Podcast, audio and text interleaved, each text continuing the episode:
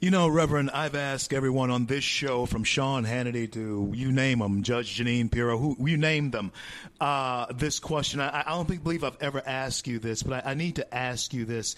Uh, you know, Reverend, at some point in time, you know, you and I, we're going to hang up our spurs and we're going to be doing, uh, looking into the sunset and rocking in our chairs and uh, thanking God that we've lived the life that we've been able to live. Legacy.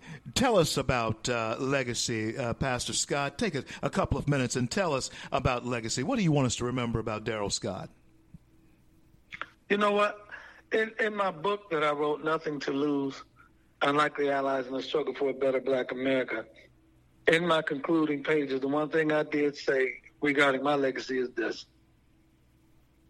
You know, I'm gonna be honest, and I say this to my business partner Kareem Lanier a lot. I said a lot of the stuff that we do or we've done, it won't show up in the history books, but we'll know we did it.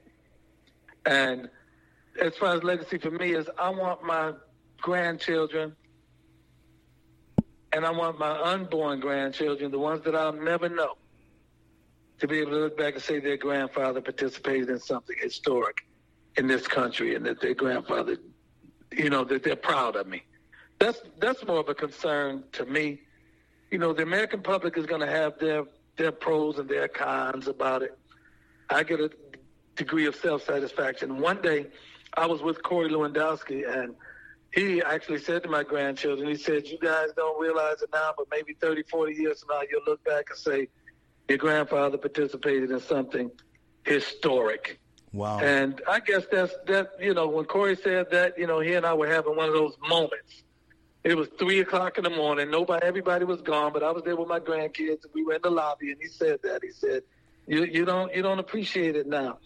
And so I just hope and pray that, and this goes for you as well. I want history to be kinder to us than the president is. Than the president is. I think history is going to be kinder to Donald Trump than the president is. And as far as legacy is concerned, they'll understand we weren't grifters, we weren't coons, we weren't sellouts, we weren't suck ups. We saw something that other people didn't see, and we did something that other people didn't do. Reverend, God we were trailblazers, trendsetters, and visionaries.